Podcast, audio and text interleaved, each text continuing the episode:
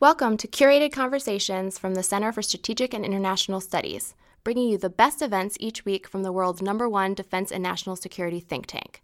To explore the hundreds of events we host each year, visit us at csis.org. Welcome. We're uh, delighted to have you here. Um, the one thing about uh, World Bank IMF weekend is that traffic just becomes impossible. You know, so I I do want to say thank you to all of you for coming here on time, and but we've got a bunch of colleagues that haven't yet arrived, so we'll. Uh, we'll, but it's being broadcast and we, we're recording it, so it's going to be just fine. So, uh, thank you. Before we, when we have events like this with outside groups, uh, we always make a little safety announcement. Uh, you know, Mike Green is going to be responsible for your safety. Uh, he's going to be here through the program. If we hear a voice that says to leave, uh, please follow his instructions. We'll go out through the door we came in. Uh, there's an exit right uh, opposite. We'll take a left turn and then go out to the street level. We'll go around uh, and meet over at National Geographic and do a head count, make sure everybody's safe. So um, nothing's going to happen, but we always we always start with this little bit of an announcement. Um, I'm very I'm very grateful that we can have a good friend, you know, Maeda-san, come and share with us the uh, the very important work he's doing at JBIC. Um, it's of much larger significance than uh, than people realize because at a time when America is kind of retreating around the world and pulling back and not being a leader, Japan has stepped forward in a very impressive way. And I really am grateful that Prime Minister Abe has been willing to be a leader. You know, this hasn't always been the case.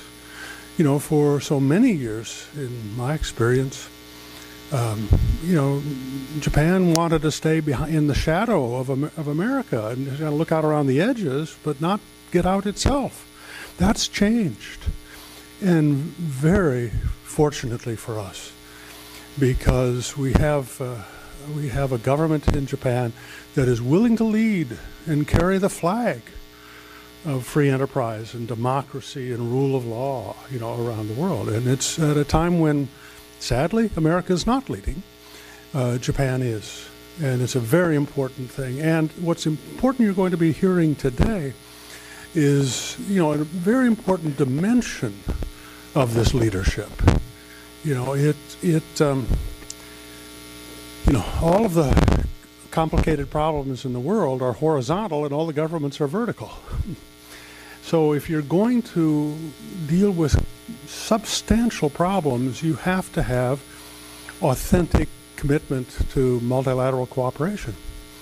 And that's what what JBIC and what Japan is doing. If you saw the last uh, Osaka G20, it was a masterpiece. It was a masterpiece of architecture, strategic thinking, and putting together in place a strategy for dealing with it. So it's, it's really important. Now, it's I'd also say that this new era that we're entering into is much more about economic competition than it is about military muscle. You know, this is going to be an era of uh, competing models and who offers the best formula for the world. And I, I, Japan has done a superb job in developing the architecture. You have a strategy. We're going to hear an important part of that strategy today. So I want to say thank you for coming. This, this discussion today is going to be is far more important than you realize. And uh, I'm very grateful that you're willing to do it with us here at CSIS. So could I ask you with your very warm applause to welcome the, the president of JBIC, Maeda-san. Please come up.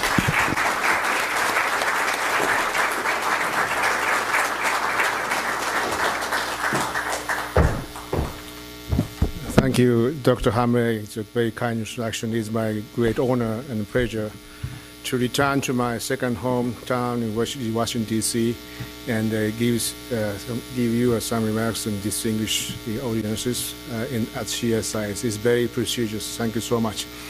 Uh, let me outline that what, uh, what we are doing under the concept of the free and open Indo-Pacific.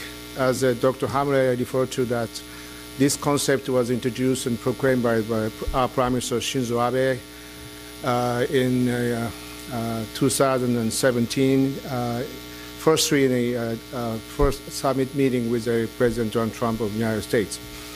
And a key component of this free and open Indo-Pacific is a um, to bring stability and prosperity for the entire uh, for Indo-Pacific region. Uh, it is a quite new type uh, kind of concept because they used to be, we say that Asian Pacific. And the Indian Ocean is a, it's just a, a, a west side of the Malacca Strait and to be a, a to the Middle East and Africa. So in some sense, uh, this is a, some counter proposal to Chinese Belt and Road Initiative. But in my view, it's different because in my view, the Chinese Belt and Road Initiative is not an initiative, no plan, no program. It is a political slogan because there are no clear definition. Uh, the on the contrary, the free and open Indo-Pacific uh, initiative have a very clear mandate and definition, uh, which is a of the, we have three uh, pillars on, on this uh, initiative, which is the promotion and establishment of the rule of the law, and freedom of navigation, and free trade. It's, it is a, a, a common the concept that the, uh, the, the, Western democratic countries uh, share among us, and the pursuit of the economic prosperity and commitment of peace and stability. And this is a, a clear rule we need to uh, abide by. And uh, uh, I propose uh, under this the concept the five five conditions of our platform. One is the transparency, two, inclusiveness, three, viability of the project, four, the sustainability of the debt of host countries, and finally, that rule of the law. Uh, this is very important because uh, now the, we, I think that this is the era of geopolitics. And uh, I said China, Chinese Belt and Road Initiative used to be, I suppose, suppose that it be uh, being uh, strengthening connectivity from the uh, eastern uh, side of the Eurasian continent, which is uh, in China, through Central Asia uh, countries and to uh, Europe, Middle East, and Africa. And now, what happened is that the Belt and Road Initiative is everywhere. In a country like Latin America, for example, they said that it's a Belt and, Belt and Road Initiative. In Africa, same thing. But I don't know that what's the exact the definition of the Belt and Road Initiative. That's, that's why uh, the Prime Minister Shinzo Abe uh, decided to make some engagement. Only through engagement we can uh, understand what the China is trying to do. So in October last year, uh, Prime Minister Shinzo Abe uh, took the big delegation of both private and public to Beijing, and they co-host the event of the uh, Japan-China cooperation in third countries market in the uh, great hall of the people in Beijing, the big, big gathering, and uh, both parties uh, signed more than 50 uh, documents. Normally it's a memorandum of understanding type of not legally binding the uh, papers. And we also signed memorandum of understanding with the China Development Bank. Uh, it's a second memorandum of understanding with Chinese, and I propose to the same uh, conditions uh, for our cooperation. Otherwise, uh, China, uh, if China does not accept, we cannot uh, cooperate. And eventually, China Development Bank, and also that supported by the State Planning Council of China's accepted all five conditions. Therefore, that we have now started cooperation with China Development Bank in a tangible project in, in Thailand.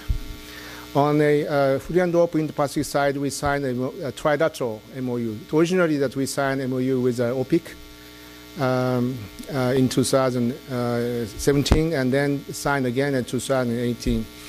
Last uh, July of last year, the U.S. Chamber of Commerce hosted an event of Indo-Pacific Business Forum in Washington D.C. I participated as a member, uh, as a panelist, uh, where the Secretary uh, uh, State uh, Mark Pompeo clearly proclaimed a new commitment by the United States government for free and open Indo-Pacific region, in, in particular in digital economy and energy security and infrastructure. And also I participated in the uh, panel discussion with uh, then OPIC President uh, Ray Washburn, and also that Australian uh, charge d'affaires of the embassy here, and we discussed this. And then after that, we uh, made a press release about uh, trilateral partnership. And uh, also in 2018, during the visit of the U.S. Vice President Mark Pence, we signed an additional uh, memorandum of understanding. In Tokyo, in my office, uh, then the U.S. ambassador to Japan, uh, Bill Hagerty, and the Australian ambassador to Japan, Richard Court, and myself, and the three of us signed a memorandum of cooperation. And uh, we, I am a deal maker, so that's uh, just signing a MOU is, uh, is, is not meaningful. Therefore, that we made, make, tangible case, and we, JB created the special task force and uh, uh, for this free and open Indo-Pacific. And uh, also, I retained former Vice Minister of, of, for International Affairs, METI, Yanase, Tadao Yanase, as my senior advisor, and to give him the role of leading this task force. And we jointly uh, sent a mission to the country like Papua New Guinea, Palau, and also Indonesia. In Palau, we have a tangible project. Uh, it's a telecommunication uh, submarine cable, which will be a, a, subset subset of the submarine cable uh, from Singapore to be connected to the western, west coast of the United States. And uh, Australians very keen on the, working on this project. And the Department of Foreign Affairs and Trade of, of Australia, Secretary Frances Adamson, as he has a wide range of uh, knowledge about this region, and also the uh, Australian uh, also transformed their uh, entity like uh, EFIC, Export Finance Insurance Corporation, to be more proactive, and also gives them more budget for them. For them, and JBIC, we have a, a long understanding is roughly 160 billion dollars.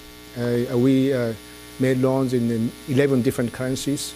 And we also have a wide variety of the financial products, not just only debt financing, but also the guarantee of bond, the guarantee of loan, and also uh, equity investment. We have a wide uh, range of the financial products.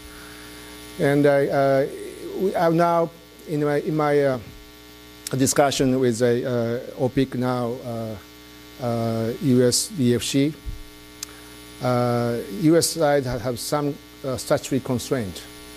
Uh, OPIC by statute is, is not able to support the state-owned enterprises.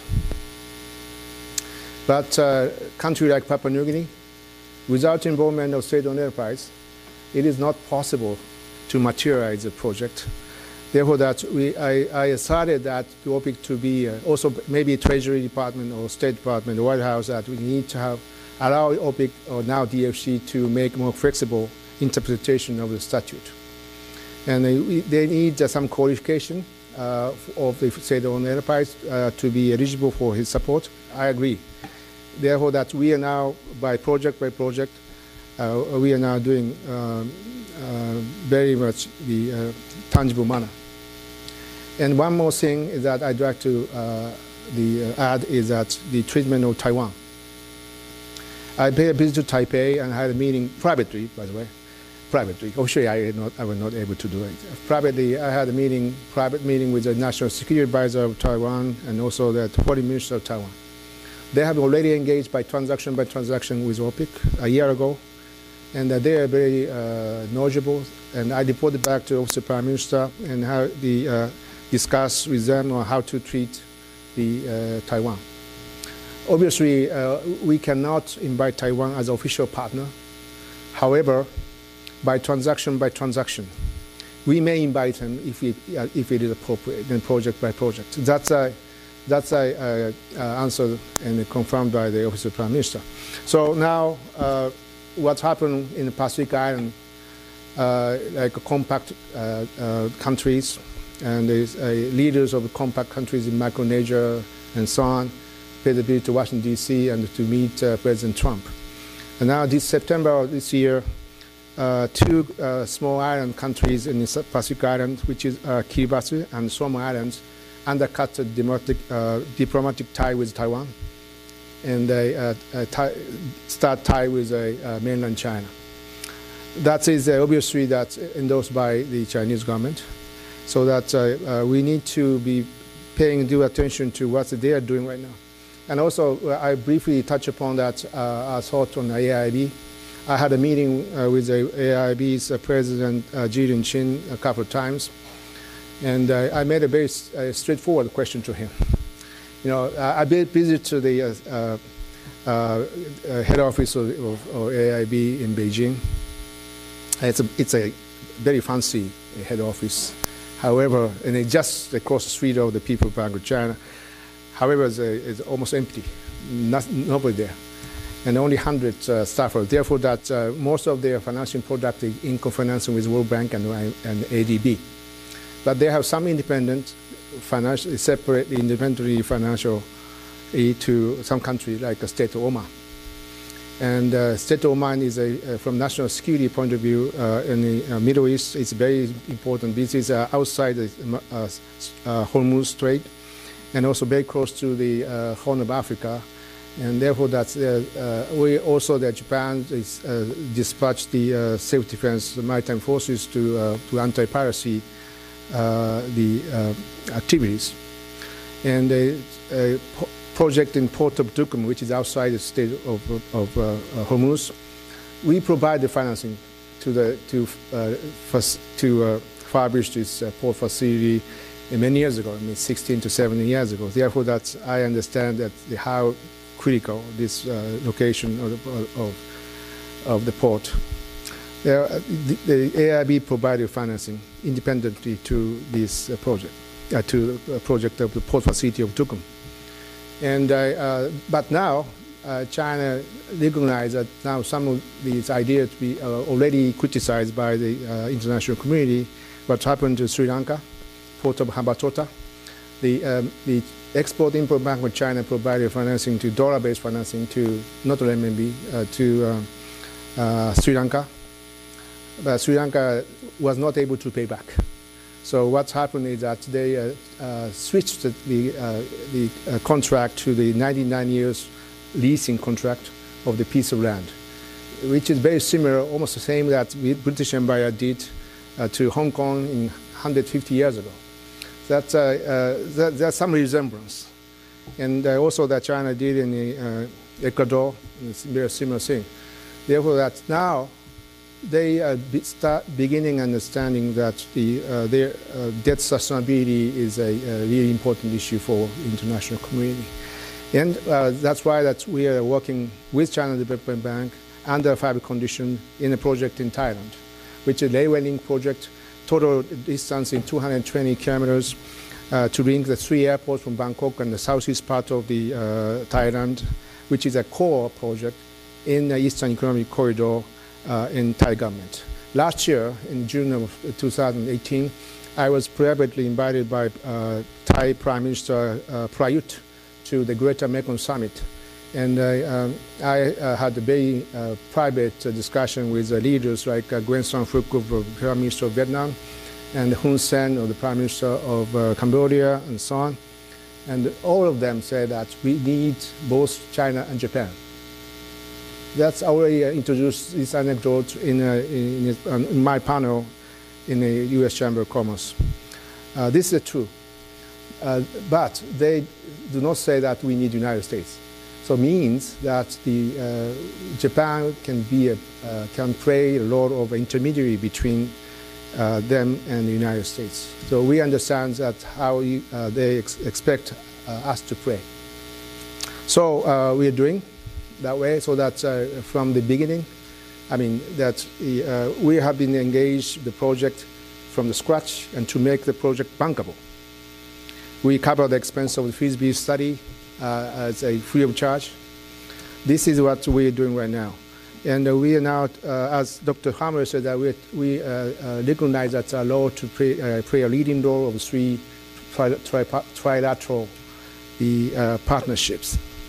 And this is a very important because I think that it's now in the year of 2019, 20, 21 is a very narrow window opportunity because of U.S.-China conflict.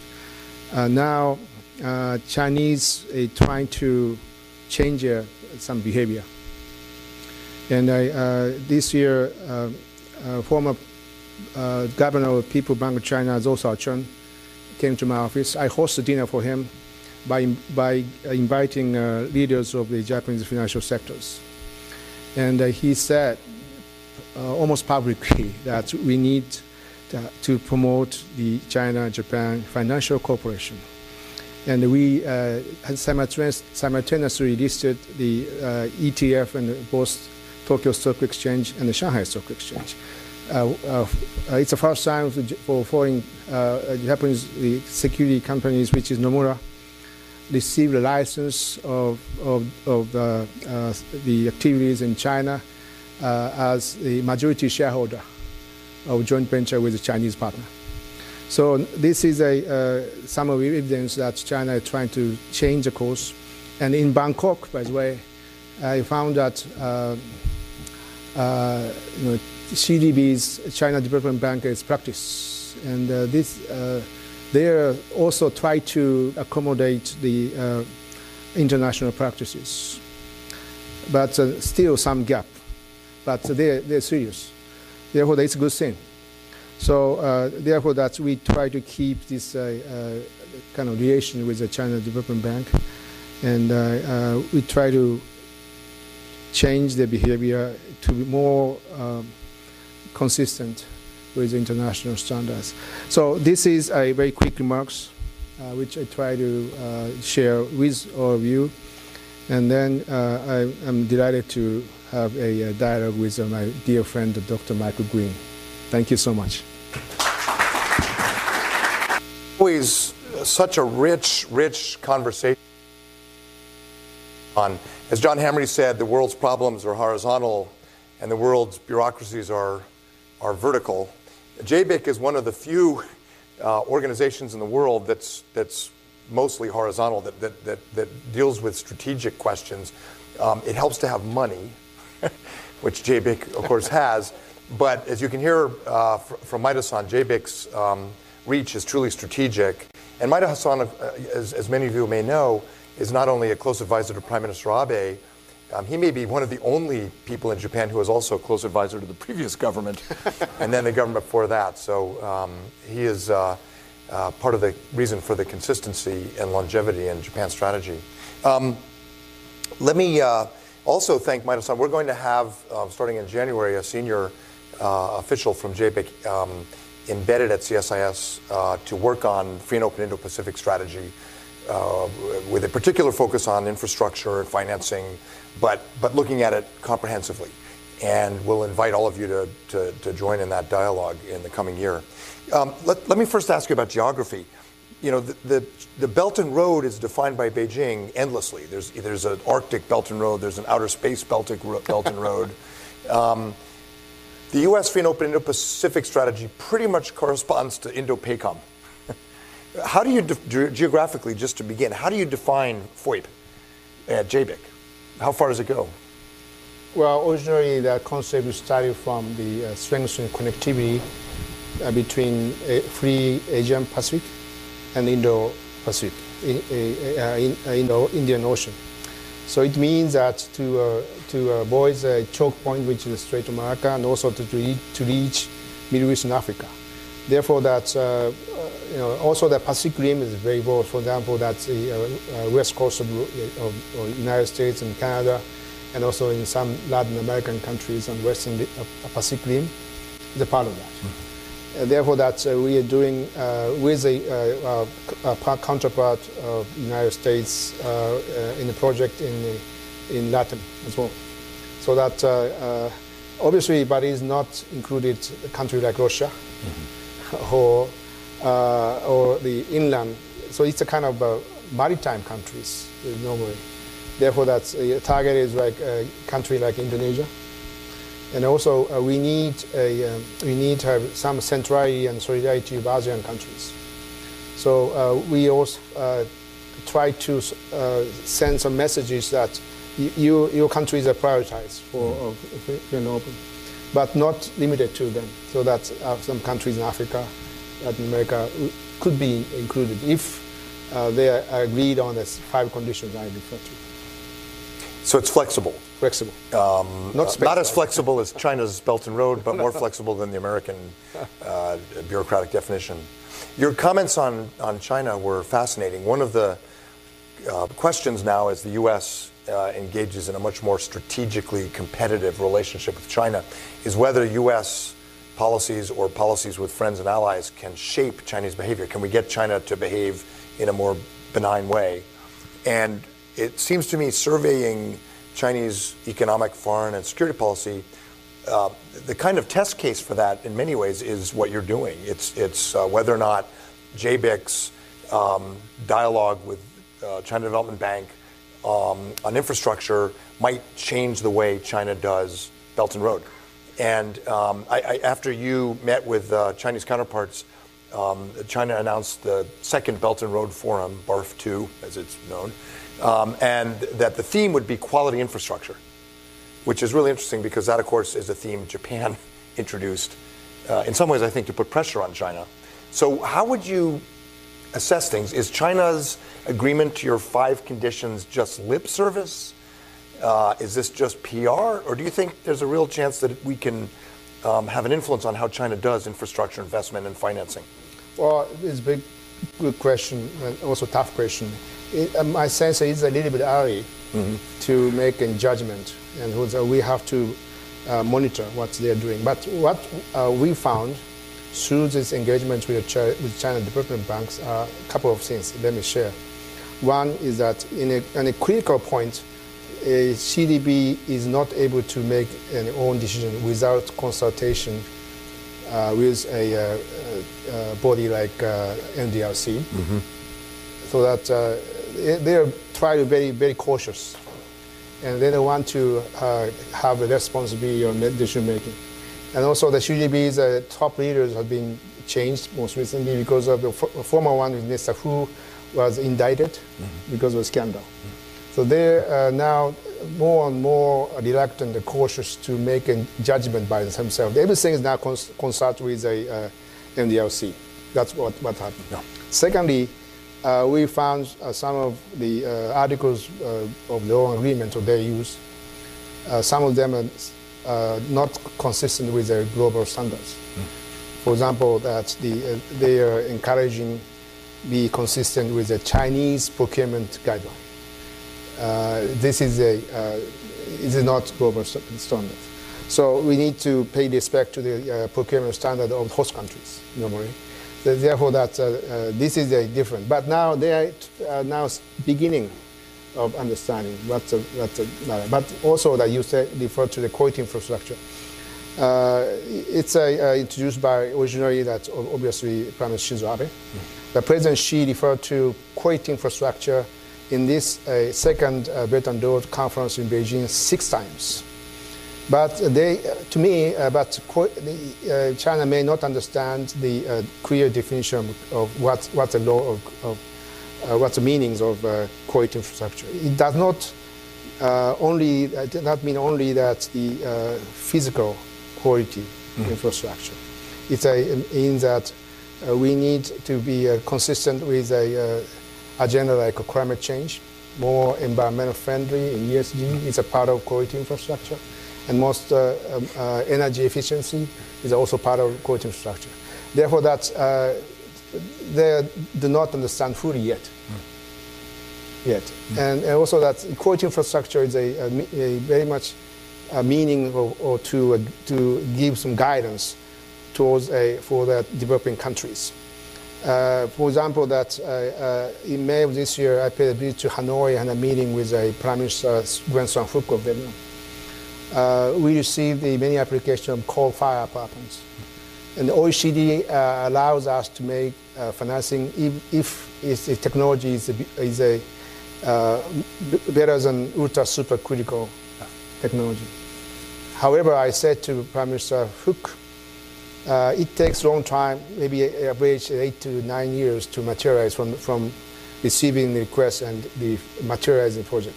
Therefore, if you, uh, we, I, we accept uh, this uh, ultra super critical coal-fired power plants now, it means that it binds the future. Mm.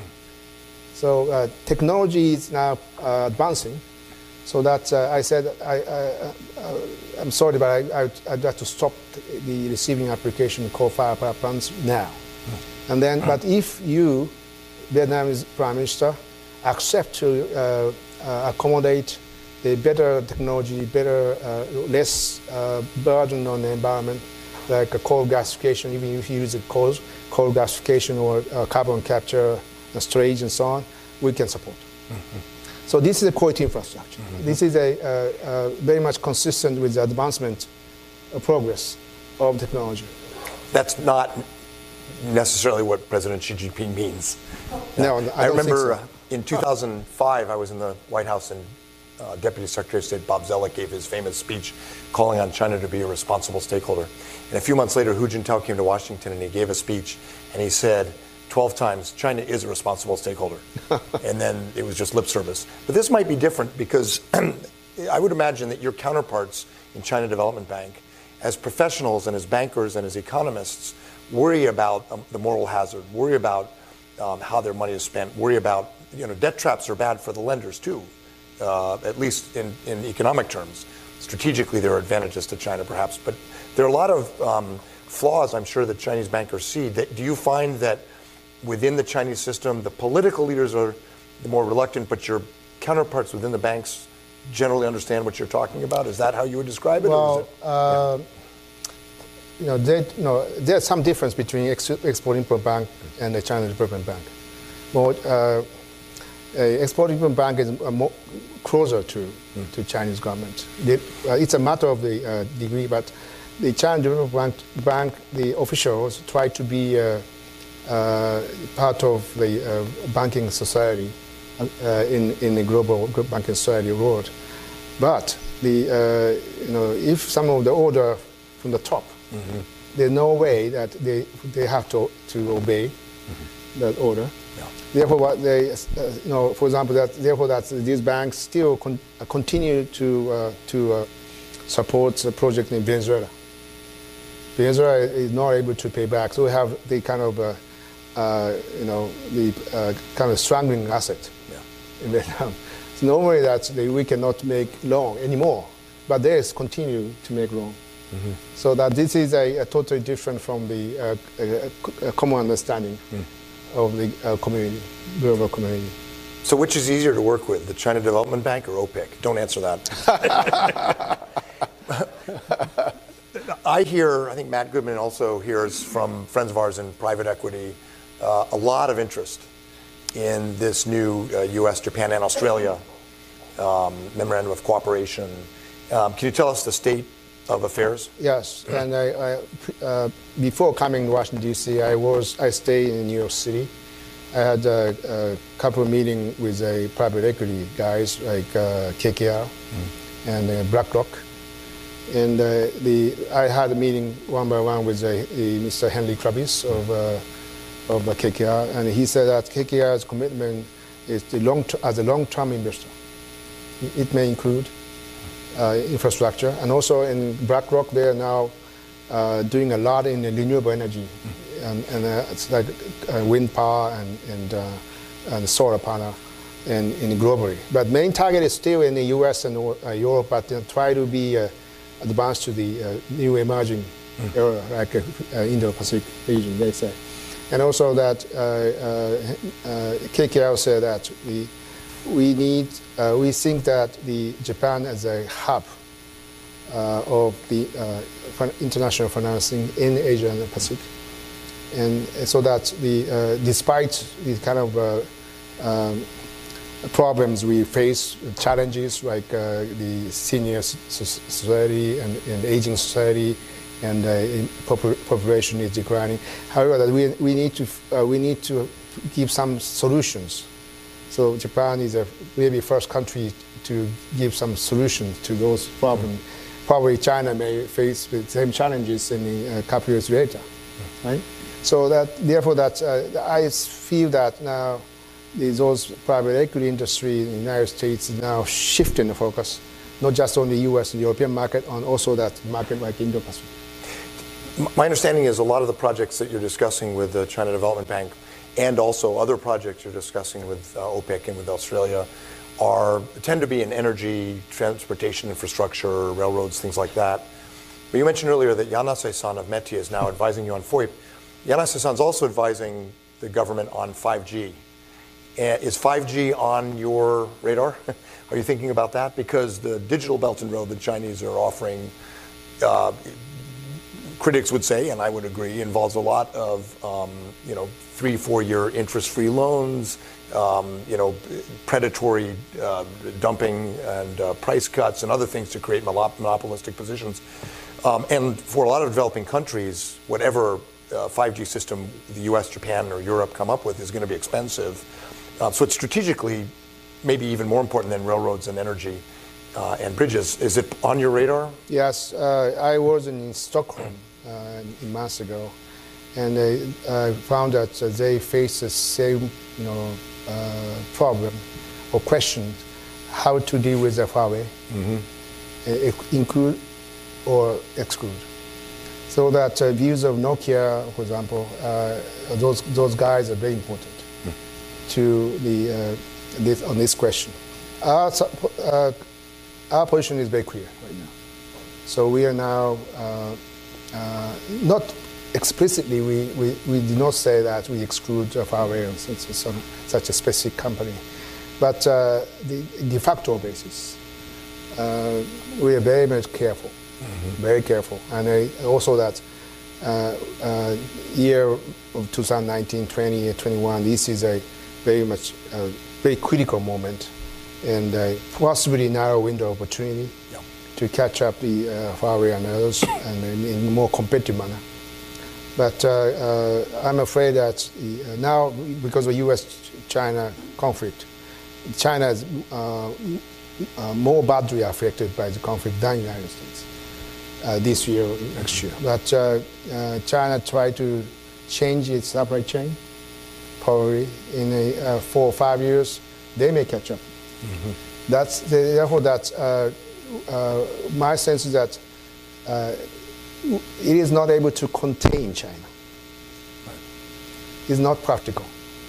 Therefore, that uh, we, we uh, as the international community, as allies, that U.S. needs Japan, U.S. needs Europe as, as a very robust, very strong partner, and to be to foster that platform.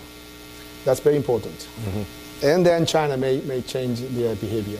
Otherwise, they will not. That's, they, uh, that's, that's my, my point.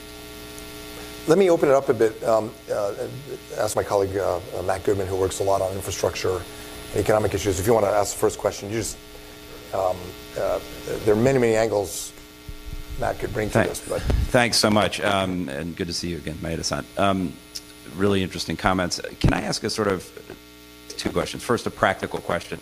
When you sign an MOU with another entity, and you, how do you operationalize your cooperation? Because JBIC's mandate is to promote, frankly, Japanese business and Japanese exports, and um, USDFC's is to promote. How do you actually operationally come together and, and enable the two entities to, to work? Do they work in parallel on different things, or do they overcome that basic um, set of um, objectives and, and the mission of each entity in order to be able to do it? That's a sort of practical question because I genuinely don't understand how, how that works.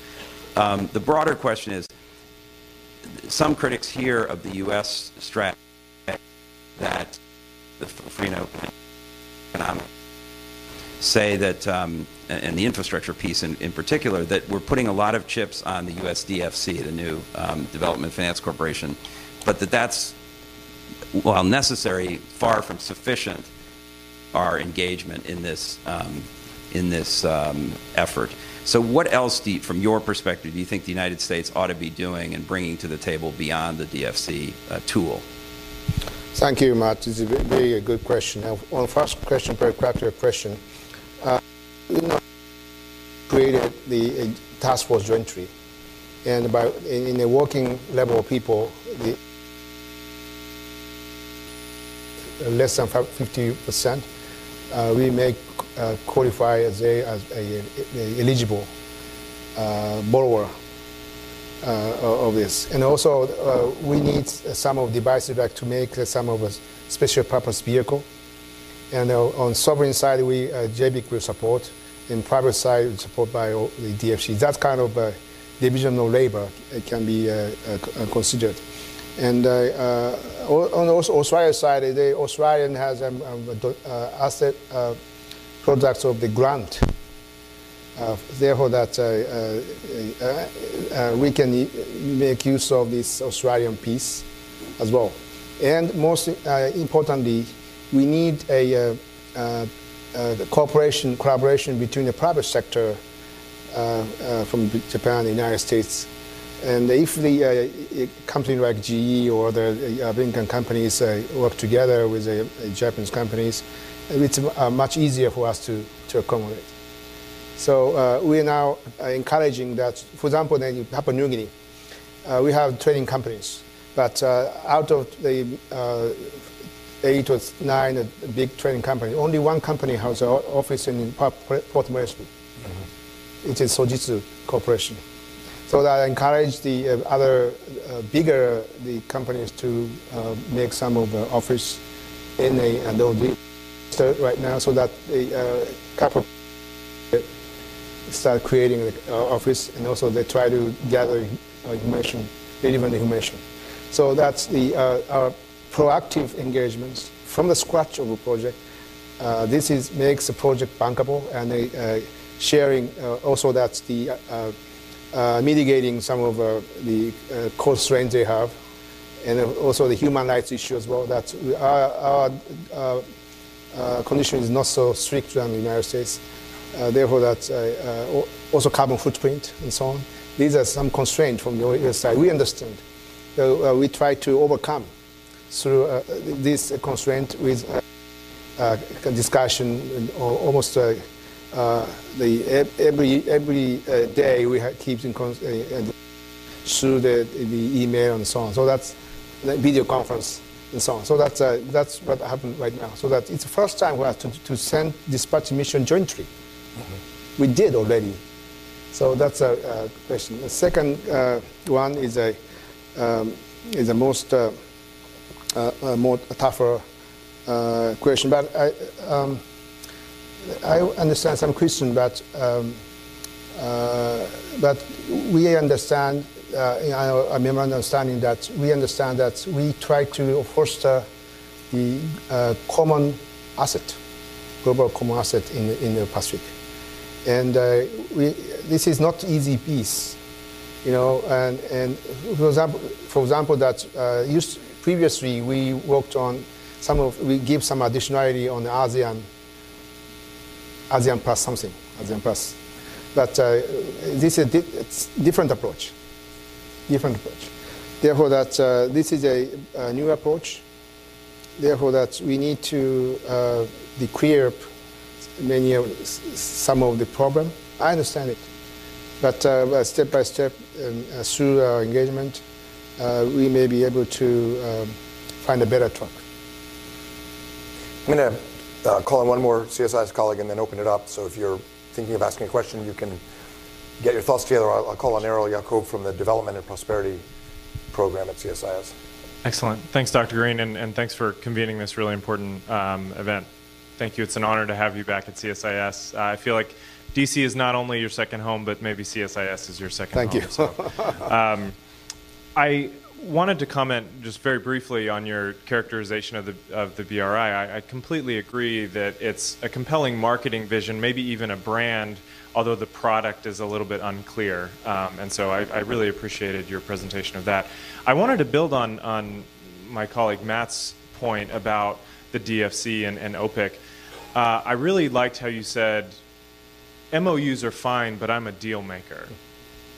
Can you paint a, a vision of what actually that type of deal making looks like with the DFC, let's say two years from now? The, the DFC, if it ever launches, and I'm really glad that you met Adam yesterday, I, I think that there's a lot of uh, optimism about if the DFC can ever get approved finally by uh, as part of the budget process that, that this will be a, a really force uh, for good in the world. I agree with Dr. Green that maybe it's not the transformative alternative to BRI in and of itself. Um, but, but I think it does have new capabilities and new tools and new abilities to co-finance with the JBICs of the world that they didn't have before. They now have equity authority.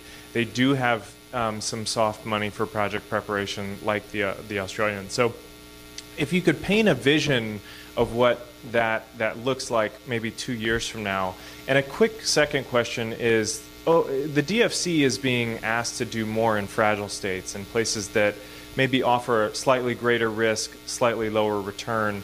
And so if, does JBIC have a, a particular approach uh, perhaps with the DFC or separate uh, with regards to fragile states? Thank you. Yeah, thank you. On the first question, also, the uh, the second question Matt, that uh, uh, we need to observe the performance more of DFC.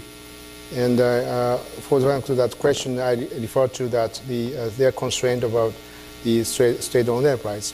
I uh, started to the President Ray Washburn and David Bohigian that they did not respond. Right? So that it, I, I started many, more than 18 months ago, but not, so far nothing happened. Therefore, that the, but Adam understood it. That he he queried said that we need to change this. Uh, we start uh, some of a uh, consultation with other parts of the uh, executive branches, like Treasury and State and so on, so that uh, we uh, see the performance. Also, that we offer some devices to relax the, the, the guidance guidelines. And for example, we take uh, taking a, a, piece of the sovereign, more sovereign type product and they uh, push the more private to the, uh, the DFC side. That can be, some, some division of labor uh, can be possible. Um, but this is still, we need to, to apply to the tangible cases, not only conceptual.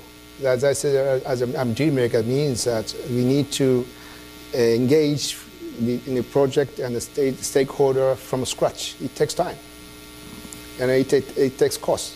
In the JBIC, by the way, we have the uh, two sep separate accounts.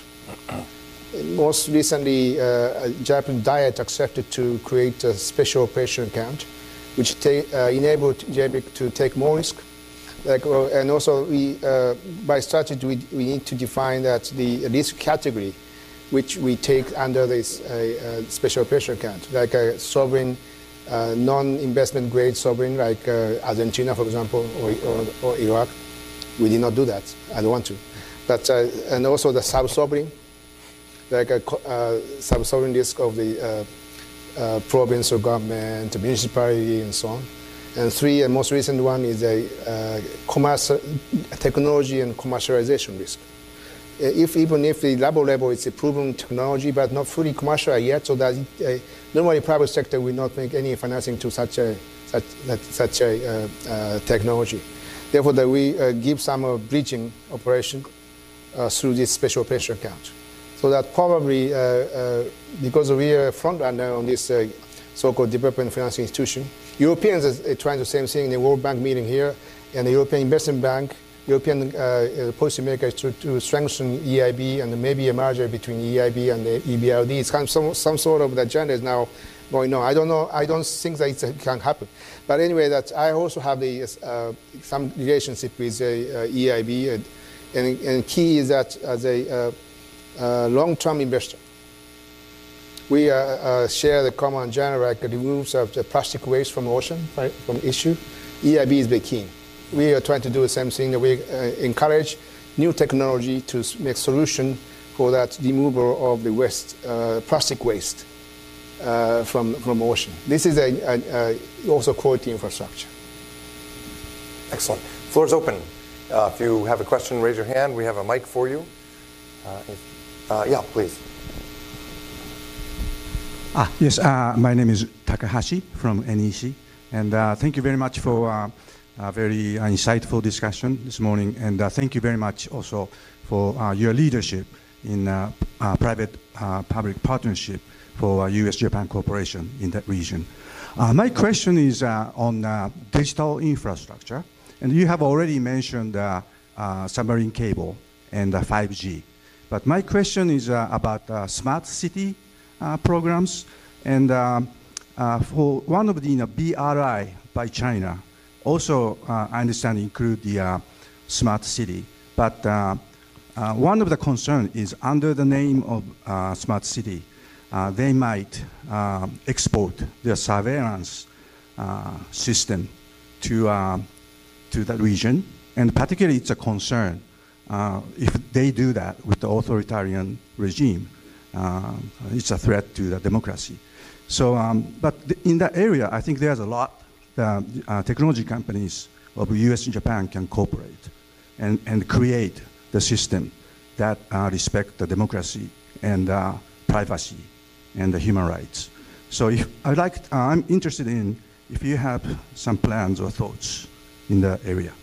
Thank you. Well, thank you for the question, but especially smart city, uh, so far, to be frank with you, we have not uh, found yet appropriate project in, this, in the Pacific region uh, in a smart city project. But JBIC, we have the uh, criteria of definition of, of, uh, of smart city. It's, the key point is that to improve quality of life of the residents. That's a key, and we make a lot of surveillance study in uh, many so-called smart cities world. And I, I think the model, the uh, better model in the, in the country like Sweden and Denmark, and a uh, kind of uh, community is building, not just only that residents, but also that municipal government and the local authority and the uh, com private company like Ericsson and Nokia and so on.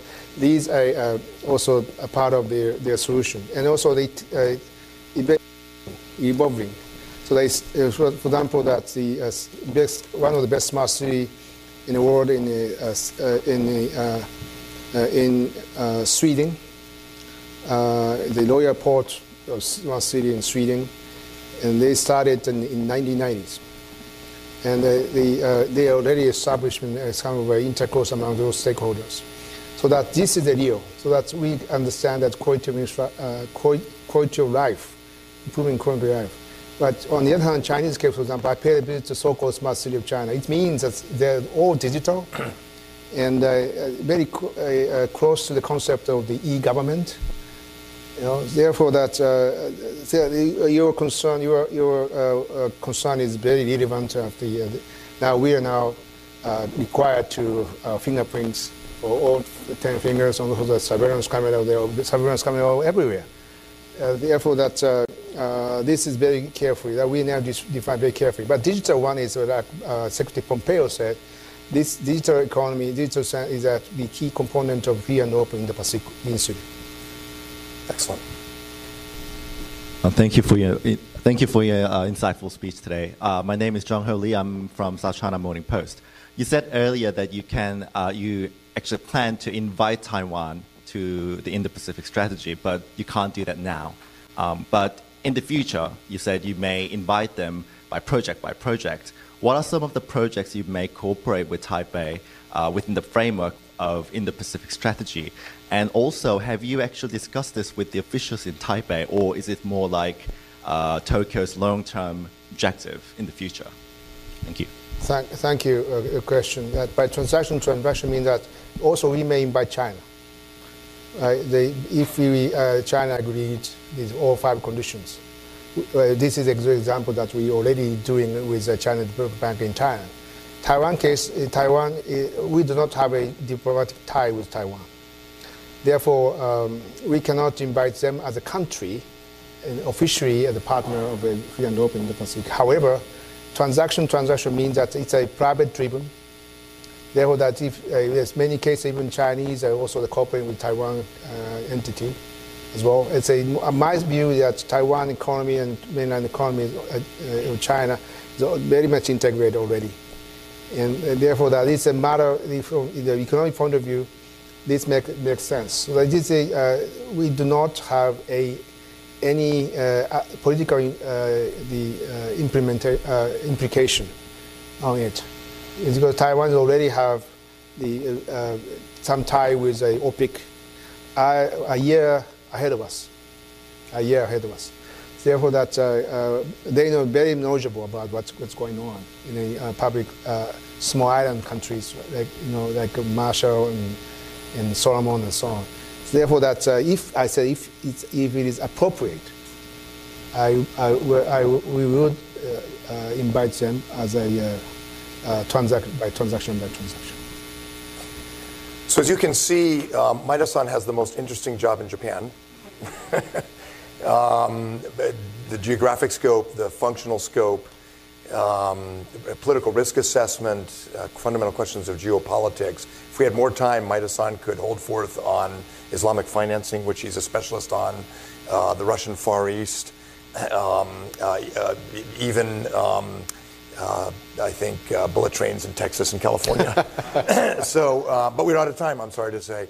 So he has a bit here for the bank and fund meetings. A lot of important coordination to do with the administration. We need to let him go. But first, let's thank him very much for his terrific presentation. Thank you. Thanks for joining us for another curated conversation from CSIS. Tune in next week for more, and remember, you can explore all of our events online at csis.org.